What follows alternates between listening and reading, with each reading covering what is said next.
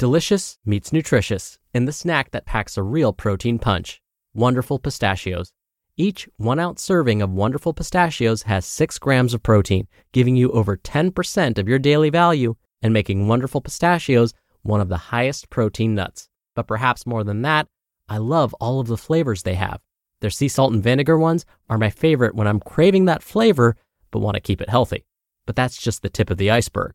Wonderful pistachios come in a variety of flavors, like chili roasted, honey roasted, smoky barbecue, and jalapeno lime, perfect for enjoying with family and friends or taking them with you on the go. Whether you're a pistachio purist who loves cracking open every nut, or you prefer the convenience of no shells pistachios, Wonderful Pistachios has got you covered. Grab Wonderful Pistachios and elevate your snacking game today. So fill up with a healthy snack when hunger strikes. Visit wonderfulpistachios.com to learn more. That's wonderfulpistachios.com. It's another Q&A edition of Optimal Health Daily, episode 1386, and I'm Dr. Neal, your host of the show. Hey there, welcome back to another special Friday edition of Optimal Health Daily, where I answer your health questions related to fitness, diet and nutrition, and lots more. You send me the questions and I answer them for you. Now, if you want to send me an audio question, just come by oldpodcast.com slash ask, or you can call in your question by dialing 61 I love OHD.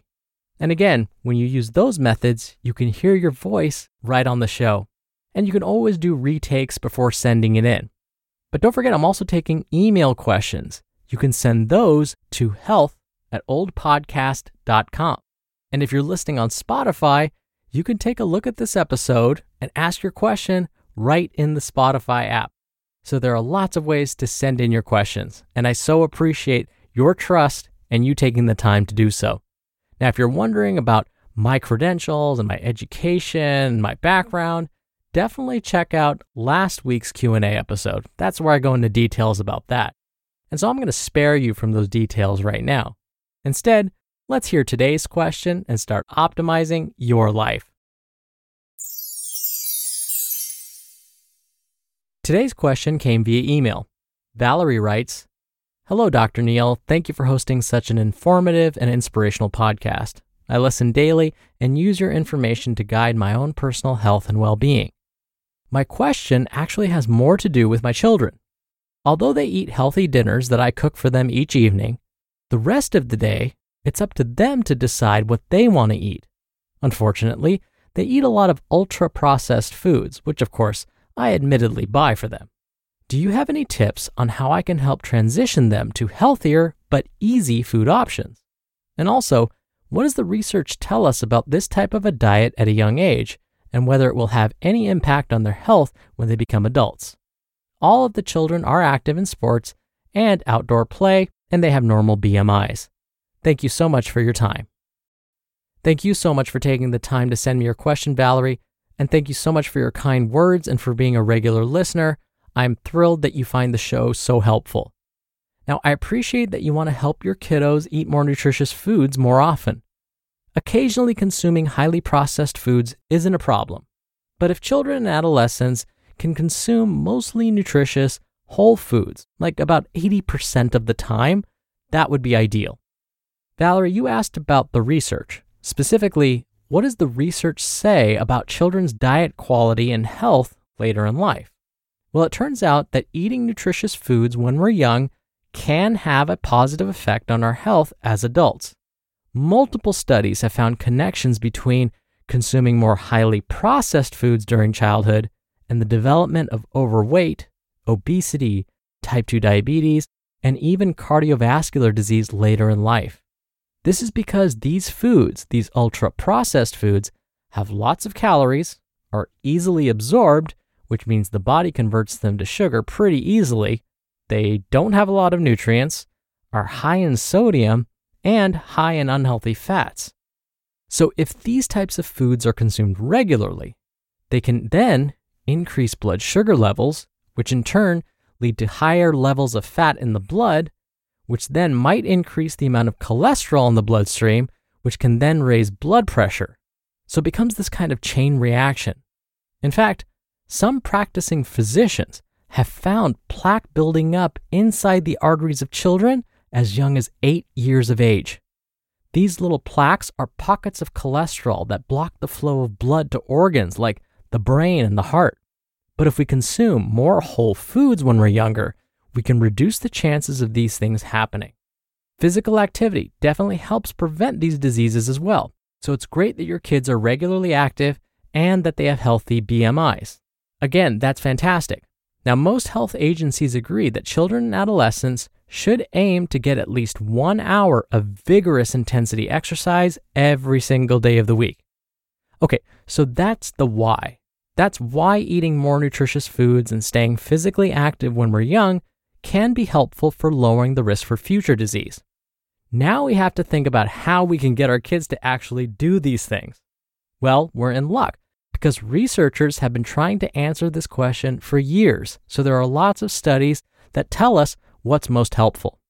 Now, most health professionals agree that younger folks need to be consuming more fruits and vegetables.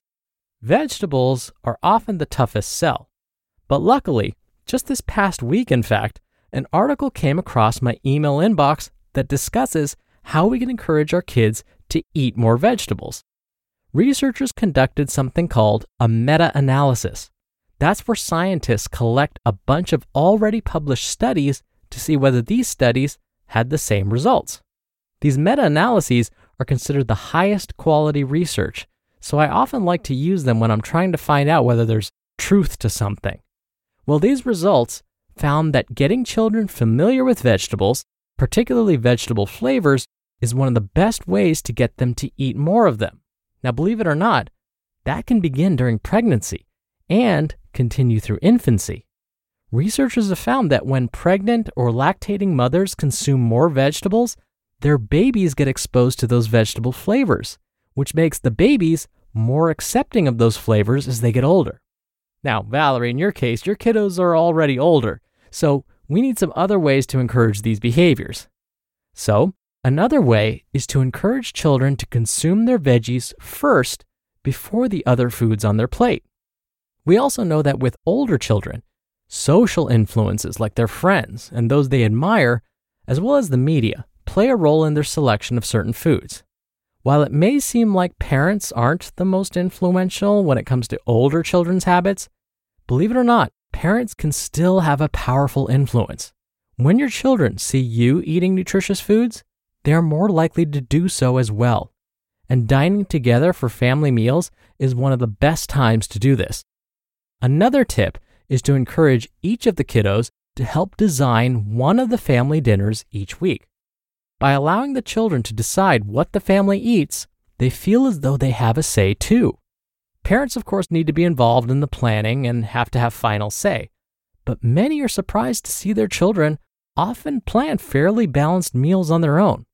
Then involve the children in making up a grocery list, have them involved in the actual grocery shopping and selecting the vegetables that they're going to incorporate in their recipes, have them involved in the actual food preparation and cooking process. All of this will serve to give the children a sense of pride they're going to want to see the looks on the family's faces when you finally sit down and enjoy the meal together. They love to see the rest of the family enjoying their creations. I wish you the best of luck, Valerie. We're driven by the search for better, but when it comes to hiring, the best way to search for a candidate isn't to search at all. Don't search, match with Indeed. Indeed is your matching and hiring platform with over 350 million global monthly visitors and a matching engine that helps you find quality candidates fast. Ditch the busy work. Use Indeed for scheduling, screening, and messaging. 93% of employers agree Indeed delivers the highest quality matches compared to other job sites.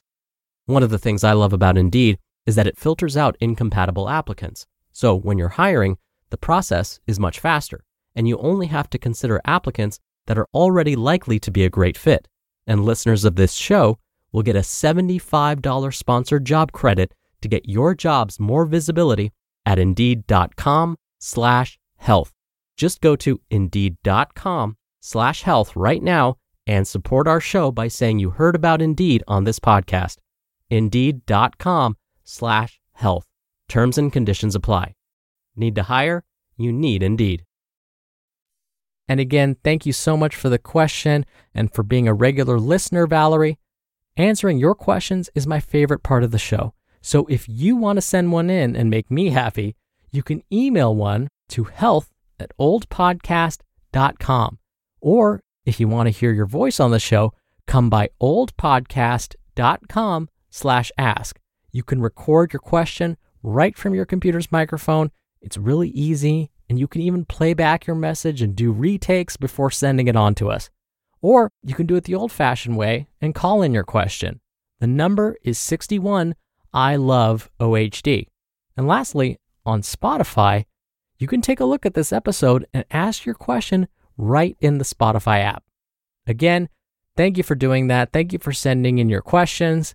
Thank you for being here every day and listening all the way through. I hope you have a great start to your weekend, and I'll see you back here tomorrow where your optimal life awaits.